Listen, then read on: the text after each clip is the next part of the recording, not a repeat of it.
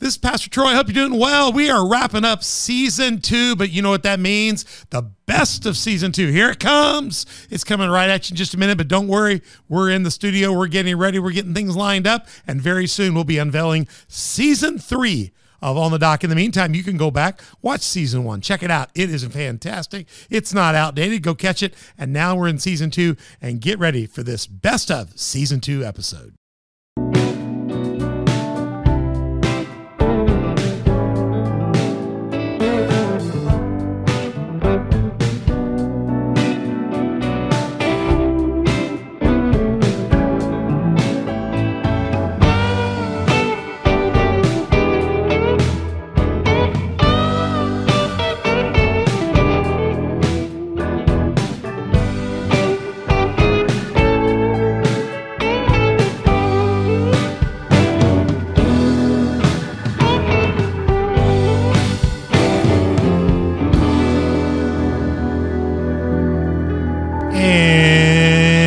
On the dock with Pastor Troy and gang. Get my throat cleared. We had Jimmy John's and some donuts in there. On the dock.org. That's our website. Go there, find out how to find us. Every Tuesday and Thursday, we drop podcasts down for you. Go find those where they're happening. And we're about conversations to propel your faith out of the shallows and into the deep. I just feel like I got a girly voice right now. It's not very manly. it's going to be Jimmy John's. We, they didn't pay us at all. It was Jim, Jim- Jimmy John did it to me. Uh, you can find us at YouTube, Spotify, iTunes, also Google Play, Facebook, Roku, Rumble, Sermonette. But we want to get you on YouTube if you can, Spotify or iTunes. Hit there. Once you get there, hit subscribe, like, notify, do all those things right there. Hit those buttons and bells and punches and different things that they have, and share that with other people. And by the way, Facebook, Instagram, Twitter, Telegram, GETTR, and oh, I missed one of those. Facebook, Instagram, Twitter, Telegram, and GETTR. Go get her.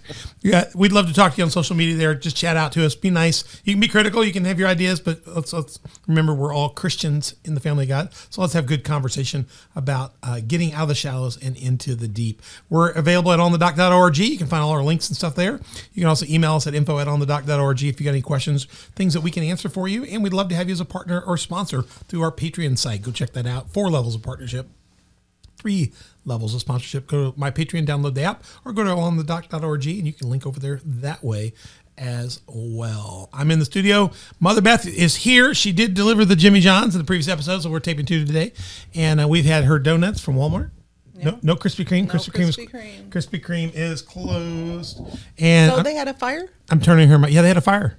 I didn't know that one. They had a fire. I don't know how serious, but it's bad enough that they had to call out like fire department. Did you see fire flames, or did it look like it had been burned? it just said closed for renovation. It didn't. I mean, it No, they had a fire. They had a they had, they had a, they had a fire. I mean, a lot of grease in there. If that grease got going, When did yeah. that happen? uh, like last week or something. No. I thought it's one of those things where you just have fire and they come back the next day. I got Yeah, no. across there. We got our executive director, Lucas Winkler, in studio. Lucas, how you doing? Techno Whip? I'm doing great. How are you doing? Yeah, good. You had a did you you you didn't you got the wrong Jimmy John. Somebody got Yeah, yeah. Beth had to eat order. a cheese one. I, I mean, It was good. Lucas had to eat the wrong one. I got exactly what I wanted, so that's good Well, for they they were a little new. Every, they were green. I think they've I had a lot of turnover. Yeah, there was yeah, new. like going crazy there. Yeah. And Donna Kanuski, Donna, Donna had something that was. It wasn't really. It looked like a bunny version, or like a bunny food version of the sandwich. It was a salad in your hand. You- so, is there a sandwich in there? It's all the stuff that you put in the sandwich, but wrapped in a couple of lettuce leaves. so you it's a didn't have, lettuce but there was no bread. No bread, Oh, but it had avocado and turkey and cheese. Now you know, you know, Yum. you know. Was it Jerry Clower that says, you know, you know, you know what a Swiss No, sandwich honey. is? That's, That's- what you have. Is, is that who? that's not Jerry Clark. It's the Blues Brothers, isn't it? No, Jerry Clower. Did Jerry Clark say it? Yeah. Okay. Do you know what a Swiss, a Swiss sandwich is? When you have two pieces of bread and you wish you had some meat. Bow, bow, bow. you want to hear one?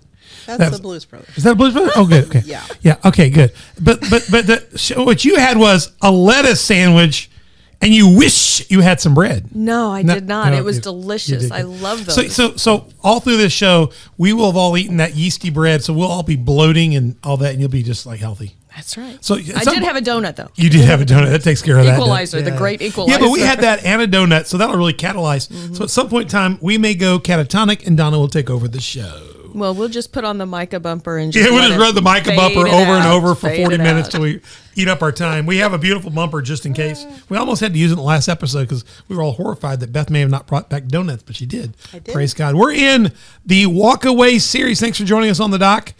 And we're in a Walkaway series. It's part eight of our I did On the get a bit of a panic though. What was that? Hang on. I'm trying to make it introduce. Go ahead. I know, No, I'm no, no, sorry, we'll- but- we'll deal with your we'll deal with your I crisis mean, there's first. no place else to get donuts besides Krispy Kreme, right? Mm. Walmart has everything. Dixie cream. What? Dixie Yeah, cream. I would have had to drive to back. Herrin. Griper. Yeah, Dunkin' At these Donuts fuel is in price, at these fuel prices, Yeah. Walmart. What about Casey's? Well, Casey's, I would have had to dr- go to You Herrin. you made people don't know this, but Mother Beth was the donut woman at Casey's. Yes. in Pawnee for a long time. Casey's was the first thing I thought of, but there was not one around me. So Yeah, all right.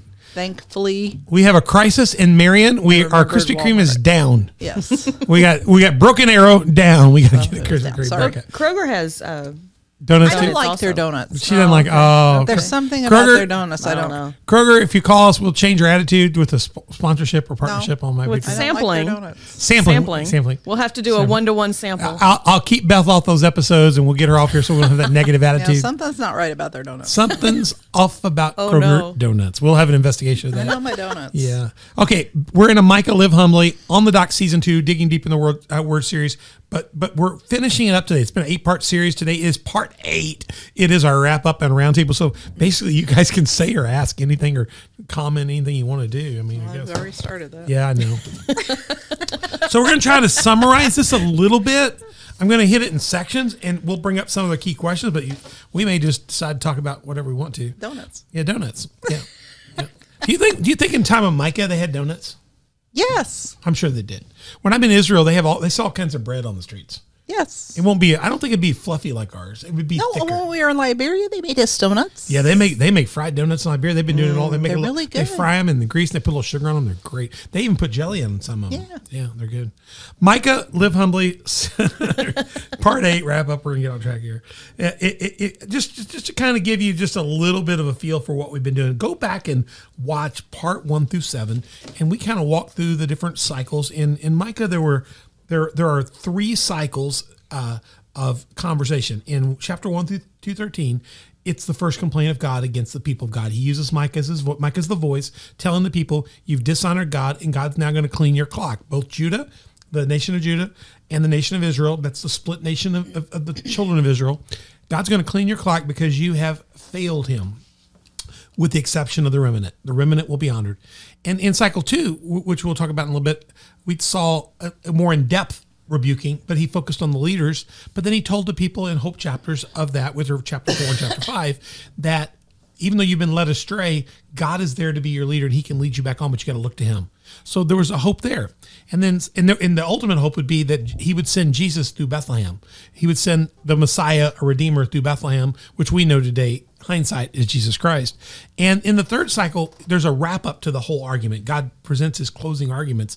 And then he presents, basically says that everything that you do when you don't follow God will not be fruitful, will not be productive. It will just lead to, to, to empty stomachs. You, you know how it is when you eat a donut and that's all you eat for the day? You can't function. You may eat a donut like we, you know, like you just start your day with a donut. The worst thing you can do, like I can eat the lunch that we did today and then have a donut. But if you ever go, like, get up in the morning, you have a cup of coffee and a couple of donuts. My day is horrible. Your blood sugar. it's hard, it's crashing. Yeah. It jacks you up. And the caffeine jacks you up, and, the crash. and I have you're like no laying on the pavement at one o'clock. No idea what you're talking about. You know, Beth can live off of stuff like that. I can't. I mean, it just has. It just has. A, I mean, I cannot function off it. It's not food. Mm. I know it's a donut, but it's not food. That's yummy food. You know, and so what what God was saying here with these guys was you can't live off of a separation from God. You'll in the end be completely unprofitable. So sin sin will will take everything that there's no fruit in it. There's it's wood, hay, and stubble. It's it's chaff in the Bible talks about that that'll be cast out. What God is saying is when you live apart from Him, you live apart from that which is real life. So you don't stand a chance. And and I, one of the main things we talked about throughout this is I've used the term regularly. We'll talk about here for a few minutes. The term synchronizing. It's where you take two worlds or two views and you fuse them together and create a third alternative universe. So if you had the Hebrew world and you took the Canaanite world, put them together, you're neither Hebrew nor Canaanite. You're now this new hybrid Hebrew Canaanite. Or if you take Christians and you hybridize them with secular humanists today, say a secular humanist that's, that doesn't believe in God, but believes in self and science and your own evolution and, and you're done when it's over and you, you know, whatever. If you take those and put them together, you don't come out with a Christian, you don't come out with a secular humanist, you come up with some sort of other ideology, some sort of other hybrid. And what synchronizing says is that Micah is accusing God is accusing the Hebrew children of not being faithful to him in their complete obedience in their special covenant. And he says, My charge against you is you have fused yourself with the Canaanite society. So now you're neither Hebrew nor Canaanite. You're actually worse. Lukewarm.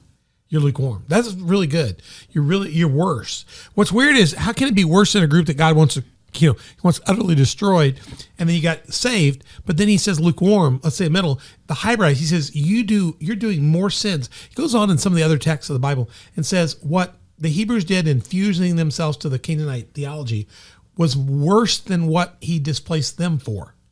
And he actually had more animosity. God did for the Hebrews that compromise and fuse themselves and their families into that other world than he did for those he displaced. And that's why his judgment is so harsh on them because they didn't have the benefit of his special provision. Don't you think it's because it casts bad shadow on the the Hebrews? Absolutely, not just casts a bad shadow. It disrespects the one that set them free. Right. I mean, he liberated them. He did miracles for them. He carved out special leaders for them. And they basically blew them off and decided they would do it their way. That song, I did it my way. And the my way, God knows, is utterly destructive and false.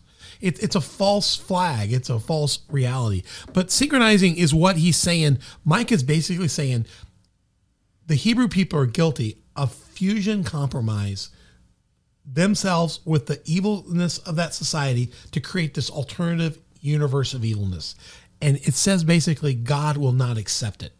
Matter of fact, God's going to be lukewarm, harsher in vomiting that out than he's ever been anything else. With the exception is God can find the needles, and I'm going to call those the remnant. We saw those in uh, in in verse chapter 2, verse 12 and 13, where it says, And I will protect a remnant. We see that in chapter, I think, 4 and 5 as well. And then finally, at the end of 7, 6, uh, verse 7 through 20, God says, There'll be those folks that didn't compromise. I'll have them. So God says, I will find the needle in the haystack and I will have it. Look what he did with Noah in the time of the flood. I mean, he destroys the whole world and he carves out the one family that's faithful. I mean, God destroyed the whole planet just to reset the hard drive. And he took the one remnant family and he put them in a boat and floated them around until they could repopulate. God's going to do the same thing here. This is just another microcosm example of God resetting the hard drive and saying, I'm going to reset Judah. I'm going to reset Jerusalem. We're going to have to rebuild the temple when this is done. And I'm going to start over. And I'm going to use Jesus down the road to start over again. And someday Jesus is going to come and hold us accountable. I guess he's going to start over again, but this time it's going to be the kingdom of heaven. And by the time we get to that point, he'll have it all sifted out. There'll be nobody slipping past the final decision date. So synchronizing is is the thing. Do you guys see much with synchronizing? Do you do you think that's as, as fair to argue today as it would have been for Micah? Do you think synchronizing is a problem that we, we face today in the church and in Christian relationship today and living for God today? Well, we have so many denominations. Right. That's what I was going to say. Most of them were birthed over some issue of disagreement. So, some carpet. Of them, some, some of them carpet, yeah. Some of them are. Some of them today are very fused. I mean, there's a lot of churches fused. I mean, we were reading this issue. I mentioned this in the previous episode. One of the things I'm reading in an article that I'll try to put up soon um, that Jeff Freeman gave me was that um, Christians have always been the patriarchal Christians. We're, we're against abortion. We're we're fighting with an abortion clinic that's tr- trying to be brought here, and we're just trying to educate ourselves in that conversation because it's not been a part of our culture here. It's a problem here, but it's not been here. To have a clinic here is really bad. So Christians are trying to ramp up and say, "Don't build it here. We don't want that here." Praise God. We we, we need to beat that thing. We don't need that curse on the society. It's bad enough on our overall society without having it. You know, in Jackson County, we don't want to have it. And so, but I was reading what, what a brother wrote to me, and he, he was sharing how there's one he was using an example of a church that's pro choice. And the church that celebrate they didn't even know abortion was a bad thing that they celebrate it so much so that they raise you know they we raise funds at community faith church to help people educate their children in christian community when they need help. We raise funds here to help people when they've had hardship they've lost a job or they've got injured. We have a community needs fund and we help our members out. We do all kinds of things to help people that have special blight and need. We're, doing uh sponsored day right now for Her- Herrin house of hope. Herrinhousehope.org go there and find out how you sponsor day. Great organization feeding the hungry and the homeless. We are always looking to see how we can help our brother or sister that's hungry that's in need a widow a, we have people here that are in the Restore Network uh, offering foster care to children that need help. So we have a lot of ways in which we try to help those that need help.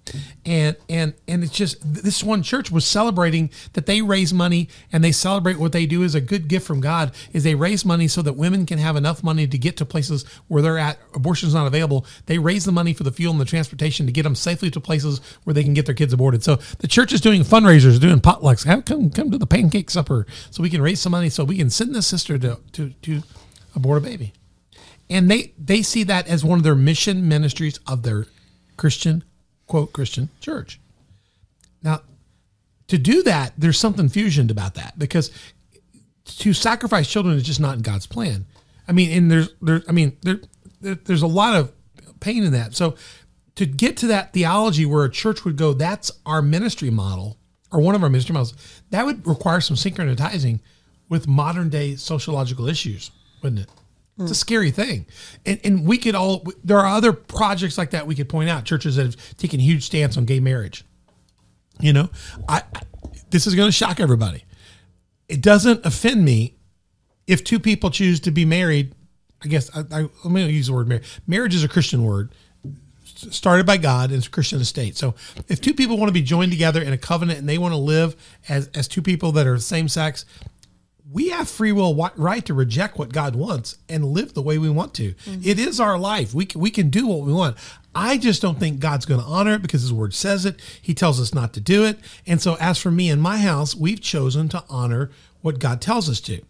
And so I, am not trying to be hateful with that. I'm just saying, but there are churches that take that on as a full course. Their pastors are doing the weddings. Their their churches support the cause. Matter of fact, they would consider what I'm saying to be uh, patristic and archaic and out of line, but mine can be justified by the Bible. There's Kate. Theirs has to be synchronized with theology that's developed since the Bible. And that's where you get the concept of some people say there's an open canon and a closed canon. Right. A closed canon would mean the Bible spoke, it said it, it's good, it's done, it'll be there. Open canon means we've got a Bible here, then we've got other stuff we can add to it down the road to kind of begin to interpret it and make it make sense for our generation. And help us not feel guilty about the things that we want to do. We can re edit it so it feels nicer to us. Yeah. You know, it's like a lot of, you know, today they're doing like history in schools they're they're modifying the history so it looks kinder or different, doesn't it? Yeah. Right. So in this way, you got Christians that are modifying Christian history to make it look more palatable to today. Those things are all synchronizing. And Which they're very ridiculous. It's, it's I mean, the thing about history, good and bad, you want to know what it was. You want to know why it happened. So maybe you don't do it again. We have a lot of things that you are historical wanna, that I'm embarrassed about. You don't want to just Absolutely. wipe it out. I like want our kids to happened. learn about it and what has it and what caused it and what kind of tyrants caused it and what kind of thinking caused it. So we don't we learn from it. Right. And again, I think that's created by people who want it to happen again, and or they want to in their minds they they want to do something similar so they try to wipe it out of people's minds. Like well this didn't never happen. This couldn't happen. This will never happen. But it's it never happened. happened before. But it's happening. It's not going to happen again. So would you agree that you see the christianity is being i got this up on the screen christianity is being synchronized with secular humanism today and inclusive philosophies? It's being forced to rethink it all feel good. Yeah. yeah make it all feel good. And so what comes out of there is a fused christianity which is de-Christianized by nature. Because mm-hmm. when you put anything before Christ, maybe you call it a whatever. When you put it before Christ, it, it becomes ideologically an idol in front of it. Mm-hmm. Christ becomes secondary. Mm-hmm. So, you know, I, I, just think we have a lot of that today. Micah told us in those first couple sections that we talked about part one and two that someday, O Israel, I'll gather you together, a remnant who are left. I'll bring you together again like sheep in a pen, like a flock in its pasture. Yes, your land will again be filled with noisy crowds. Your leaders will break out and lead you out of exile and out through the gates of the enemy city, back to the own land. Your king will lead you. The Lord Himself, Jesus Christ, will guide you. We know it's a prophecy because we see the, also the promise of Micah 5 2 about him coming from Bethlehem. There is a promise for those that do not get fused. Don't you think, though, the pressure today to be fused, to be fused or not to be fused? That is the modern day question again. I know it was the question in Micah's time, but we are under a lot of pressure to be fused. You're- Christians don't want to be seen as judgmental. You're under pressure to bow your knee yeah. to bow your knee and, and, and submit yourself to the secular side of what's been fused to Christianity, Right. to the to the tolerant side of Christianity. Mm-hmm. God is God is tolerant of grace and mercy and our need to get better. But God is intolerant of sin and justice and, righteousness. And we have society has flipped it and decided to be tolerant of sin, injustice, and unrighteousness, and to be intolerant of the other. We, it's turned it upside down. It's a mm-hmm. perversion. And so Micah deals with that in those first two takes, but I think it's just as valid for us today. Wouldn't you agree? I mean, we're seeing this in every inkling. In in in in, in the third part of the series, you go back and listen to part three, we get into that second cycle. And what's interesting about that second cycle is he he takes on the leaders because you know people are led by their parents, kids are. Uh, uh, adults are led by teachers and, and other leaders and, and political leaders and religious leaders. There are people that kind of start us in a direction. Now, the Bible holds them in higher responsibility because they're leaders or they're presuming to be leaders. But we are all followers. That's what we get to finally in chapter six and seven is we got to take responsibility for our own decisions as well. But ultimately, God is also going to in cycle two. He says, "I've got some really harsh words to say to those that would take advantage of their position and lead toward a synchronizing that's away from God's word." And He really is harsh on them. And He's very importantly, He says in the back part of that in four and five that those that will reject that and will look to God for leadership, he will get them through as well. So one of the keys is not just be a remnant, but to make sure that the people you're following are serving God. And if they're not serving God, look to him. But he still has a lot of things to say to leaders that fail. Look at this. Listen, you leaders of Israel, you're supposed to know right from wrong, but you're the very ones who hate good and love evil. In other words, you are the people that are things are upside down. Do you ever feel like things today could be as upside down as they were mm. then? I do too. I, I do too. And, and he gets really ugly here because he says, "You skin my people alive and tear their flesh from their bones. You eat, you eat my people's flesh. You strip off their skin and break their bones." This could be literal because this does happen in Jerusalem toward the end when things are really bad and they're being uh, uh, sieged by Babylon. But it could just be the fact that people are just being used up. The rich and the wealthy, the leadership, are oppressing the poor and just using them like they would a stock cow or like a, another piece of produce. People have been reduced to just being used for the meat pot. Do you ever do you, think sometimes in society what's going on with us really does right now we're in an infant baby formula crisis in our country. There's no baby formula. No infant formula. Now Beth asked the question, okay, how did they deal? She asked the question today. She said, "Fine, there's no baby formula, but how did we deal with this for the last eight thousand years?" Before baby formula. Formula. You know, moms have milk, and I know there's a few kids that can't have milk. There's always been somebody that probably Well, couldn't and there's mothers that can't nurse. can't nurse. So you know, you know, there's there's you know how we have survived as humanity for all this time, uh, and and it is crisis. We need to get the formula. I agree with that, but we, we are kind of thinking about the fact we've got so dependent on But I was humanity. seriously asking what was the other option. Does anybody- were- does anybody know- What hey- were the other options? Hey, here you go. Social media. Th- th- throw it up, Lucas. Social media: Facebook, Instagram, Twitter, Telegram, GETTR.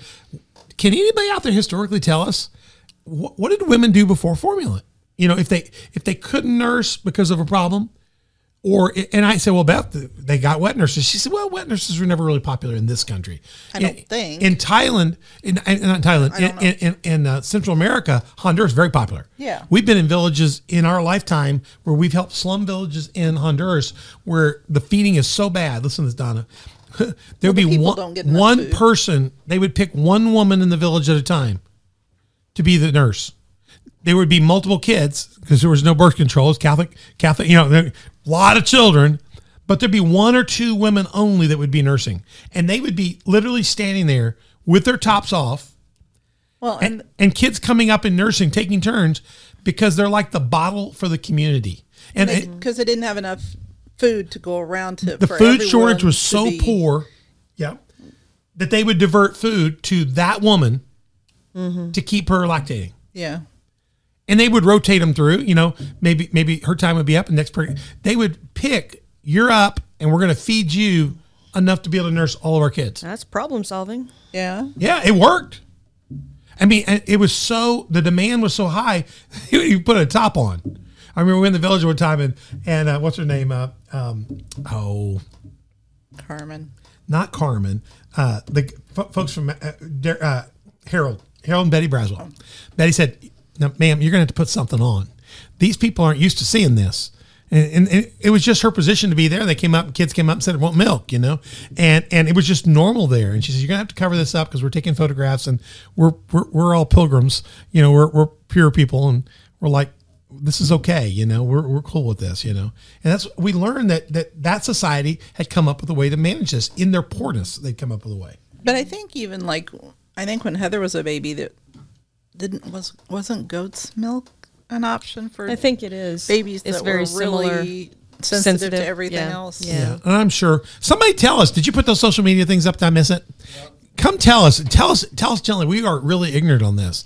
We will post it up and I've tell. just never thought about it. Well, you know what? I mean, but I mean, maybe maybe people are going to have to stay home and nurse their kids.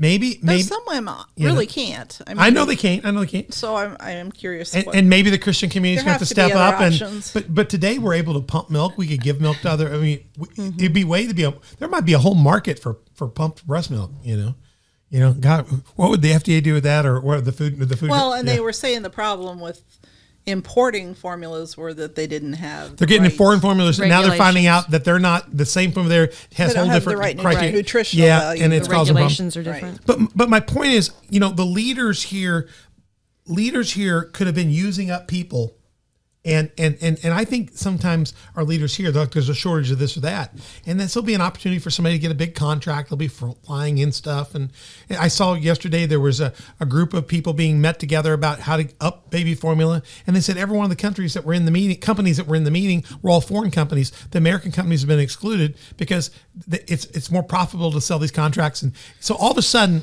everybody's wanting to get in on the baby formula making thing because the government's going to give big contracts out Mm-hmm. and there could be big money. It's like defense spending, and it, it's amazing how when people just need a bottle for their child, there's a whole group of leaders out there that go, "Whoa, opportunity to get rich." To me, that could be eating the flesh of the people, stripping the Supply skin. and demand. Yeah.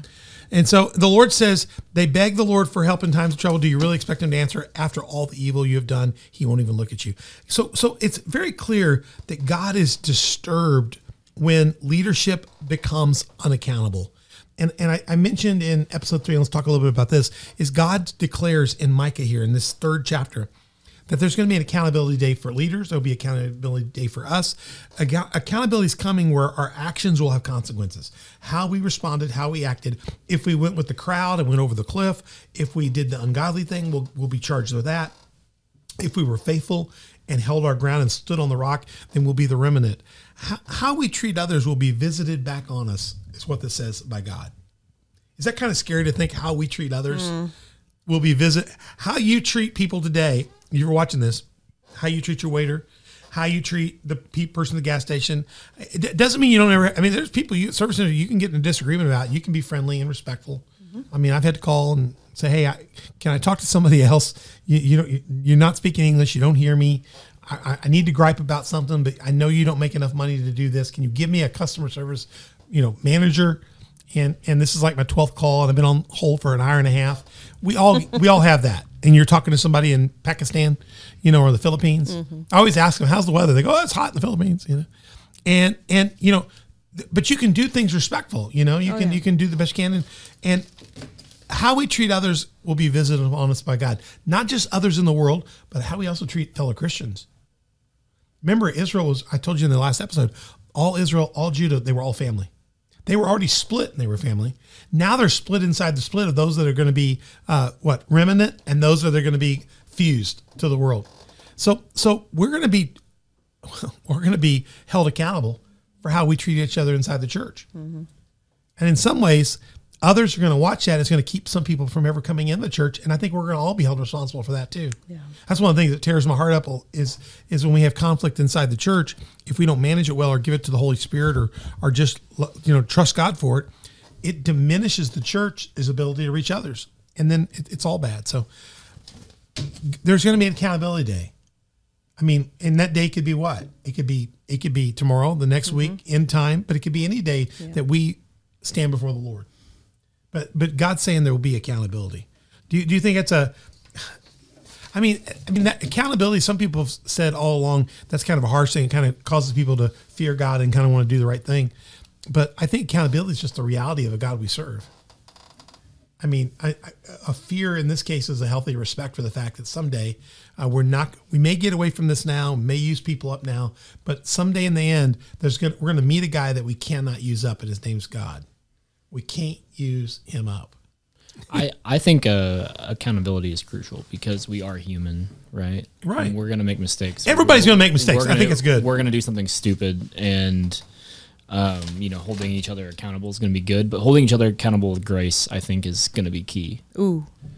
I think so too. You know, because I, I I said in one of the episodes that God God justice always includes retribution and restoration. Retribution is get, restoring what you've. lo- I mean, retribution is g- fixing the broken wrong, and the restoration is is remnant coming back and having a healthy life. God God's going to always work to there eventually, and all of us can find ourselves on the backside of that, and and and we're not any different.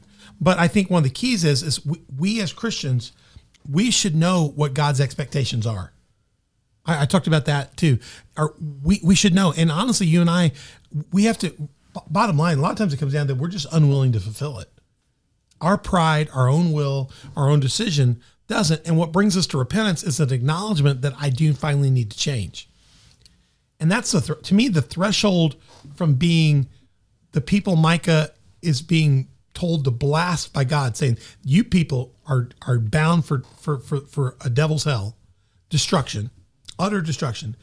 But you remnant, God's going to have a horizon for you. He's putting a threshold there, and the threshold from that group of people to this group of people, I mean, they're the same people. They're all family. They're people on both sides. The threshold is a repentant heart and a heart that says, "Not my way, not my will, but yours be done." We all we all have that same decision to make. Everybody here, whether you be a leader, whether you be somebody rich today or even the poor class today, as poor as you can be, we all still, no matter what our wealth status is, we still have our free will. And and God's God's not going to expect any different for us. We've got to decide: Are we going to go along with the flow? Are we? Some of us will lead the bad flow, and and He says that's going to be worse. But are we going to go along with the flow? Or are we going to say, "As for me and my house, nope, we're not doing that." That's a hard decision. When the flow's hard, like you ever jump into water and there's a flow, and just turns your raft. If you go to like the one of the places we stay on our timeshare has a lazy river. You ever get in a lazy river with a raft? I like it. You can go the raft, just it goes around all day long. Kids will bump into you. They'll be you go mm-hmm. through the and the kids with goggles, you know, come up like like like little lizard people, you know, got little fins going by. Hmm. But if you lay on that lazy raft, you just keep going around. You'll come back to the same spot and go around and come back, and you get a sunburn eventually. You don't even notice you get a sunburn because you go under a little dripping thing and it cools you off, and you just kind of slowly burn. Yeah, but but but as you, eh, if a lot of us get caught in just the river of life, and the flow of where things are going, and to actually get out of that would require a little effort. The effort number one would be acknowledgement and awareness that you're going the wrong direction. Hmm. Then you put your feet down. To get off that raft and out of that lazy river, I have to get off the raft, put my feet down, and now you're standing against the current. What's interesting about standing against the current, it pushes against you. Hmm. And you got to kind of work over to the steps. You got to to do that, you got to fight a little bit. You got to make some intentional. It moves from being unintentional to intentional. Mm-hmm. I think it's not an accident. God speaking to Micah and the people, He's saying, "You've unintentionally or intentionally gone away from me, and now you're going to have to make a decision." I think people are like that today. People are going to be. There is such a current going away from God right now in our society that to put your feet down right now is almost difficult.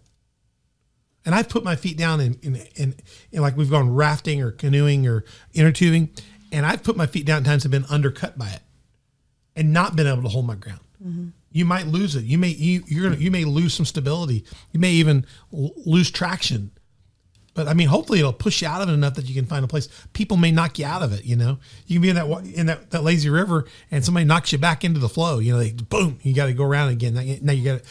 I, I think we all fight that. Even though lazy river is my example here, I think we fight not the- not so much a lazy river today, but we have a strong current that goes against God right now. Mm-hmm. And I think we're going to have to have intentional effort to get out of the flow.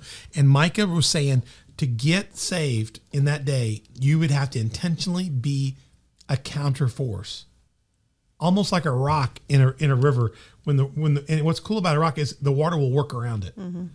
We're going to have to put our feet on the ground and structure that in a way that we can hold our ground. And I can't find anything other that's stable than God's word. So the question comes down to: Are we willing to fulfill it? And and what's happened is, is a lot of times, most of the time, we're not. We just c- contrive. We go, oh, so my church is raising money today to send somebody to get an, an abortion because she can't afford one, and we need to help her out, and she's oppressed. And so I throw my money into the plate, and I'm just flowing right along with that. And and, and then we end the church by saying, Amen. God agrees to that. We agree. God agrees. And and we can become trapped in our conditions. We can hate what's happening in our society, what's going on, and we go, gosh, are we changing it? Or are we actually encouraging it? And I, I hate to tell you, a lot of people go, well, I hate what's going. The same people there will say, I hate what's going on, but then we look at it and we gripe about it, and we realize it's happening because we're not putting our feet down and doing what God wants. And we gripe about a lot of things we don't like seeing in our society today.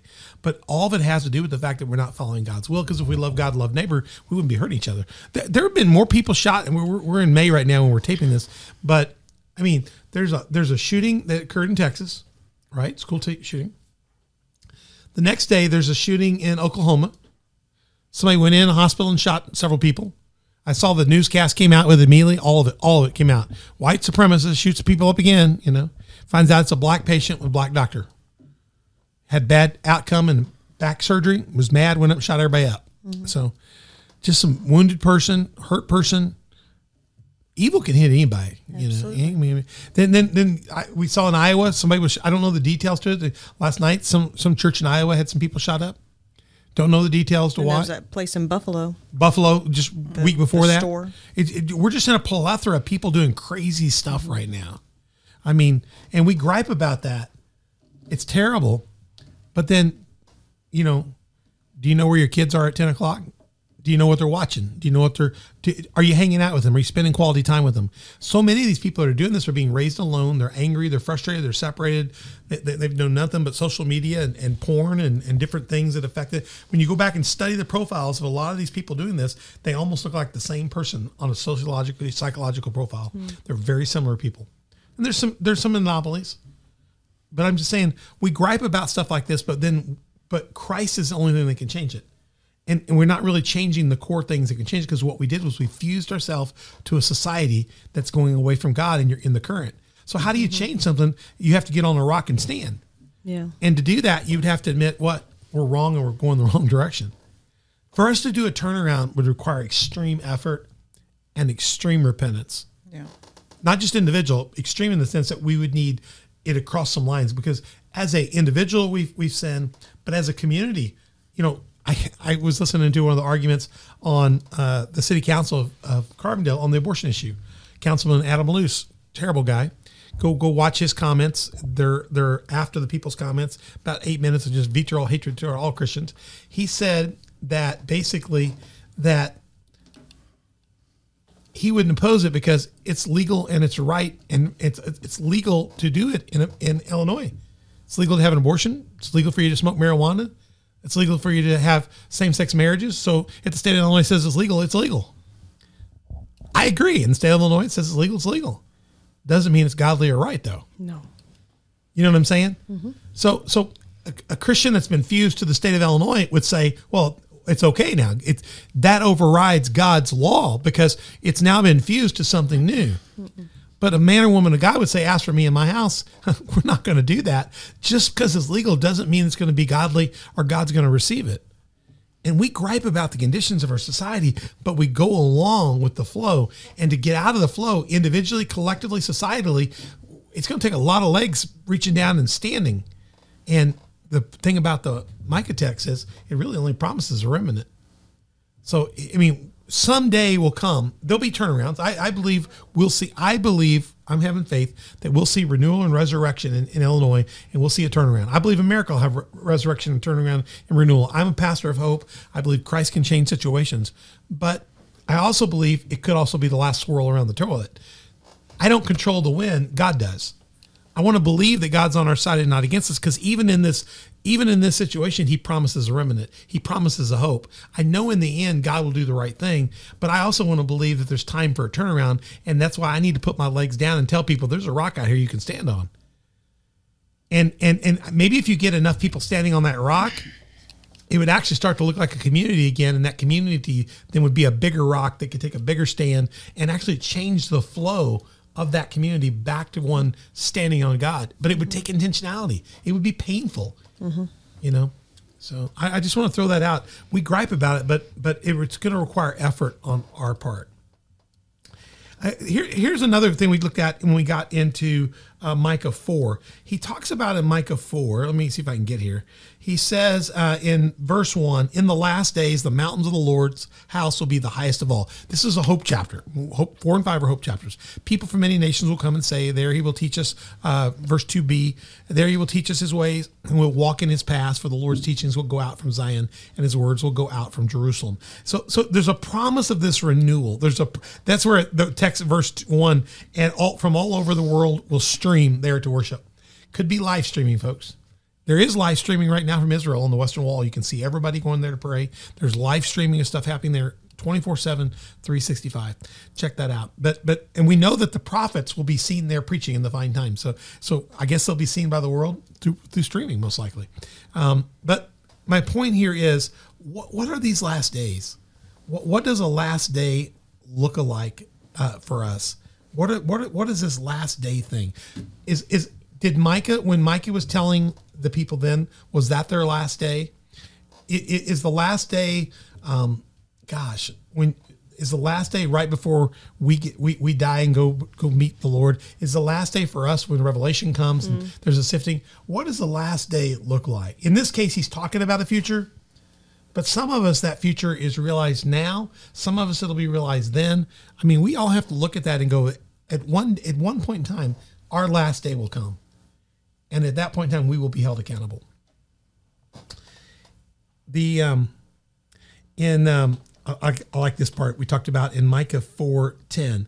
I think this is great. I think you guys will like this. We talked about, but the Lord in verse ten will rescue you there, and He will redeem you from the grip of your enemies.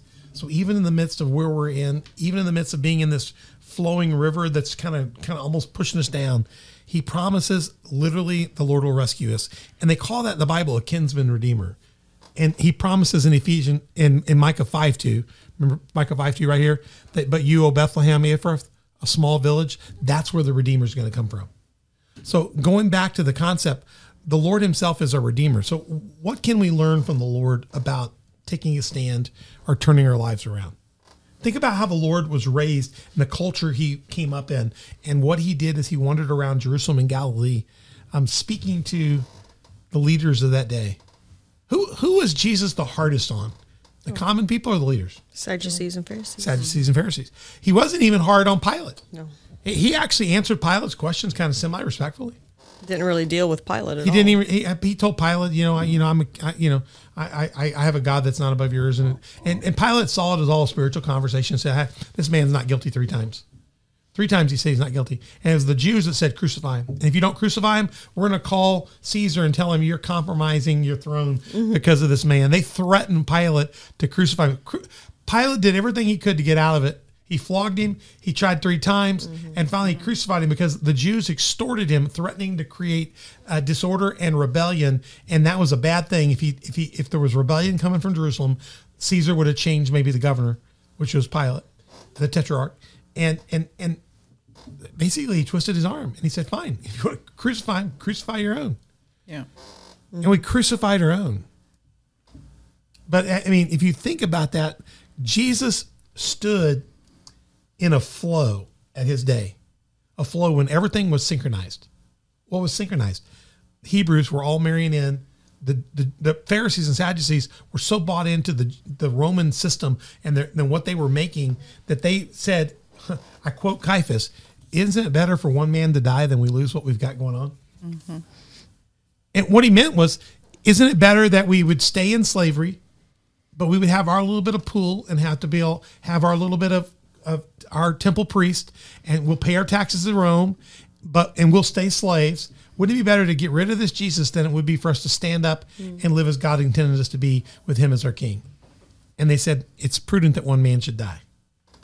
So Jesus was trying, he was showing us how to put your legs down and stand on the rock and say, Father, it's not my will, but it's yours to be done. And Jesus beat it. He didn't just beat it, he overcame it. In three days, he rose from it. And then he contributed that spirit into at least 500 other people that saw him. At least 500 people saw him. And then those believers began to speak that to the point that when the current was trying to kill the disciples in the early faith, think about this. That the current was trying to be pushed. The Pharisee says, We got to get this current back up. This Jesus is going to cause a problem. And they pushed the current up and they sent Saul out to kill all the Christians. Gave him papers to murder the early Christians.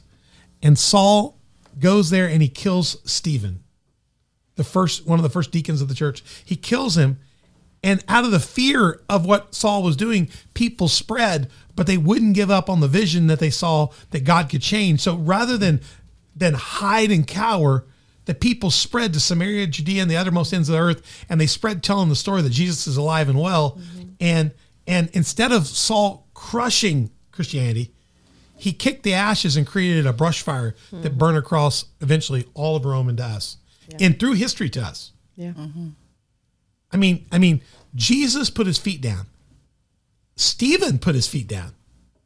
The disciples put their feet down, and the gospel got into our hands. What would happen if we put our feet down and stood against synchronizing, stood for the Lord, and trusted the fact that in the last day he'll have our back? What if we took a chance? Would our kinsman redeemer let it? Do you think our kinsman redeemer will let us down, or do you think he'll he'll be there?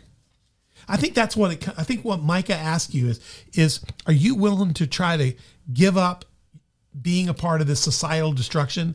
Are you willing to trust the fact that if you could be faithful, you could be the remnant? And yes, everything may go to hell in a handbasket. And if you know what happened in Israel and Judah, it went to hell in a handbasket. But in the end, they rebuilt. In the end, Jesus did come. In the end, the gospel has been put around the world, and you and I are preaching the gospel right now, streaming online so people can hear it in other countries and other places. And they are hearing it because they respond to us. And we're here, and Jesus is doing exactly what he said. He is redeeming people that want to be redeemed. But the river is still flowing thick and heavy the other direction. Any, any thoughts about that? I mean, I mean, Mike is telling us what happens, but you can kind of see we're not really changing anything. Because as we talked about in, in, in six is superficially will never superficiality, just going with the flow, just doing what everybody else is doing will never let you truly experience the authentic glory of our supernatural God. God doesn't want you to just your surface dust, dust and your trinkets. He wants you to put your feet down, heart, mind, soul, and strength, and, and live for Him. And that's what we learned as we got into the third cycle. The third cycle was God says, final judgment is you're going to be judged, leaders are going to be judged, and you, either you're going to be with God or against God. There's no hybrid. You know, I think a lot of people think that if I don't get things right, I think Lucas, you mentioned this earlier. If I don't get things right, um, a lot of people think, well, it's just useless. But but I think you were really clear on the fact that God's very faithful and forgiving, and, and we can redeem ourselves. And what God is, God's for us, not against us, and He is for turnarounds. God loves the turnaround. That's why he does Micah. He's hoping that some people will turn around. That's why he brought Jesus. That's why he sends the gospel out. He loves turnaround stories. That's why the guy that caused Christianity to be sparked, Saul, ends up being the greatest apostle and ends up spreading the gospel the farthest, and that's mm-hmm. Paul. Mm-hmm. God took the worst and made him the best. I've been praying. I, I told you that the, the, the gentleman from the city council in Carbondale's name's Adam Loos. He has a vitriol to Christians. I mean, go, go, gosh, go listen to the city council minutes. We'll try to put that up. Maybe Donna can put the links to that up from my Facebook. But there's a whole section there where he just blasts Christianity. And all I can tell you when I hear that is I hear a man that's in pain for something that's happened to him. He's been hurt. Something's happened to him in Christianity. He's got something that's just negative. And I hear the word of Saul with papers executing Christians, but I also see somebody that if he found and experienced Jesus Christ could become a Paul. Hmm. Some of the people that are the most dangerous in our world that had the worst and negative attitudes. Can you imagine if they had a turnaround moment with their kinsman redeemer? So, I- while I'm sad about what he had to say, and I think it really reflects bad on our community, I pray for him and anybody else like him that they will get the courage to put their feet down off the raft and find a rock, which is Christ, and take a stand and see what it feels like to stand on the truth that's unchangeable. Because a lot of people think that it's ever evolving and it's ever developing, but God's truth has been the same truth from in the beginning, and it'll be the same truth to when it's over and done. So I pray that I, I sometimes see those folks as being people that if they would have those transition moments, uh, you know, Roe v. Wade uh, is fixing to probably be uh, overturned officially here soon. In the middle of all this, we have Roe v. Wade, you know, fixing to be overturned, and maybe that gets overturned and that changes eventually in the state of Illinois. I doubt it very soon because it'll send it back to the states. But isn't it interesting that the the woman in Roe v. Wade, she completely recanted her position. She completely came to a different opinion through Christ hmm. and said, "I don't feel like that." That's how that's how her her life changed. She became a witness to the to what Christ really wanted. Nobody, when they talk about the importance of Roe v. Wade, talks about what she learned later when she put her feet down. You know what I'm saying? Nobody talks about that. Nobody talks about her change of opinion because it's not politically popular. Oh, right. It doesn't flow the stream. So I, I don't think any of us are going to get famous for putting our feet down. But somehow or another, I know she put her feet down. God will use that in in the end. You know, and there's a lot of people out there, maybe you won't get famous for putting your feet down, but God sees you putting your feet down. And you don't necessarily have to inspire everybody on TV or on social media. All you got to do is get another person out of the current on the rock with you. And together you two get another one off and another one off and another one off. And before long, you have a movement. Mm-hmm. I mean, Christianity started with those Christians leaving Jerusalem scared because of Saul. And as they told more people about their power with Christ and why the Pharisees were scared, more people joined them and they grew by thousands daily. We've got to start growing the kingdom of God daily. I mean, I just think that's just a real key for us. All right, I'm getting close here um, to wrapping this series up. You guys got any any any any walkaway stuff? Any? I, I think for me, I guess what I want to say, one of the most powerful texts that we saw, and I'll, I'll, I'll use this as our closing, and you guys can throw your pieces in on it, was Micah 6 8. It says, What God really wants for us is to do what's right, to love mercy, and to walk humbly.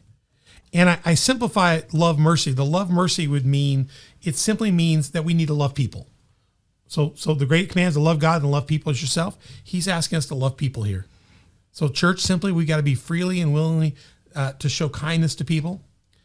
Um, but we also have to walk humbly, which means we have to also love God.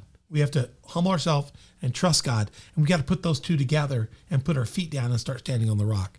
What suggestion do you have for people, guys, as we wrap up, to, to help people get the courage to maybe adopt a, a Micah 6 8 life? You know, you're flowing, you, you just feel like you're going with the mass, but you really want people to kind of begin to say, you know, I need to do what's what God wants, and I need to do to others what God expects. Any thoughts? Uh, for me, it has to be your habits. What are your daily habits? You know, are you opening your Bible? Are you praying daily? Are you spending quiet time with Him? And I know that when I'm consistent in doing that, God is like working in my life like crazy. And uh, when I'm not consistent, I'm like, where are you? Yeah, I think that's really good. I, I, I think I think you're giving some real basic core examples. I, as a pastor over years, one of the things I can tell you for sure is that when I can take a look at people's faith practice, like you just mentioned, those things, your Bible, your your your your your, your devotional time, your quiet time with God, your, your your faithful attendance to worship. Are you engaging in worship? Are are you? I can look at your your calendar and say, are you budgeting time for God? You know, I can look at your checkbook and go, are you faithfully tithing? Are you giving a part of your life to God? And I can see there whether you're a faithful follower or not. Your your time in your life will show an evident flow that God is a rock in your life. You, you, you, it's almost like a historical. Somebody should be able to go back and mine your life out and see based on your devotion. Is your devotion written in? Are you are you having one? And what were you using? And people could do a sociological, psycho- psychological look back at you and go, that person was definitely a Christian. Look at what they, they did in their lives. So you, I, I think I think that's really good. You've got to do the right kind of things. We talked about this on a Wednesday night class that you've got to get you got to make sure your soil is good so you can have that that harvest. 30, Matthew talks about 30, 60, 100 fold seed harvest. You need to make sure your soil is good, and everything Lucas is saying there is what gets that soil in top condition. You know, or or lets you have some place to plant your feet. Uh, your thoughts, ladies? Does God really care? I mean, is, is does our God really? Is He on our side? Is He against us? Is He for us? I mean, the world's broken, obviously. Does God really care? And if He does care, how do we love God and love people in a world where it feels like maybe sometimes God's people are out of control or the world's out of control? Any any other suggestions you guys have?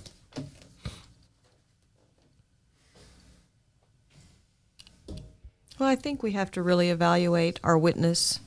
Um, the old adage of "be who you say you are." You know, you can't you can't be holy on Sunday and then be unholy the rest of the week.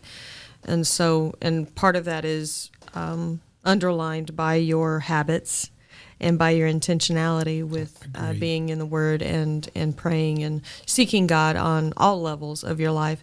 But sometimes you can internalize that and not let that shine through in your behavior to other people, and you end up being um, you propel people away from Christ with your behavior and your interactions. So your witness has to reflect who you are.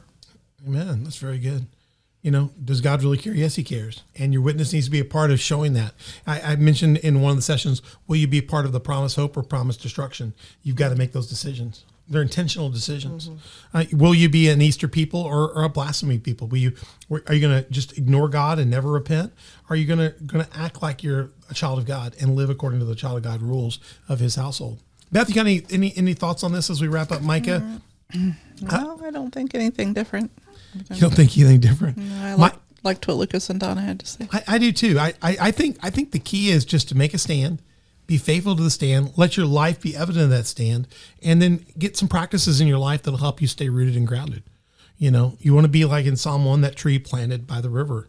Uh, you want to be one that's healthy and fertile, and that tree that's planted by the river can take drought, it can take windstorm, it can take tornadoes, it can take the the, the push of society, it can take floodwaters.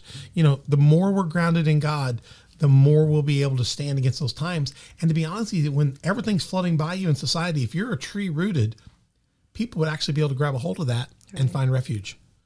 Are, are people able to find refuge or at least hope in your life and what you're doing? Can they see that that you are different even in the midst of the storm and the drought and or maybe the current of negativity? Can they see that that yeah, you're having a hard time, but they can see your head's held up by the fact that you have hope that's that, that, that your hope is greater than our circumstances.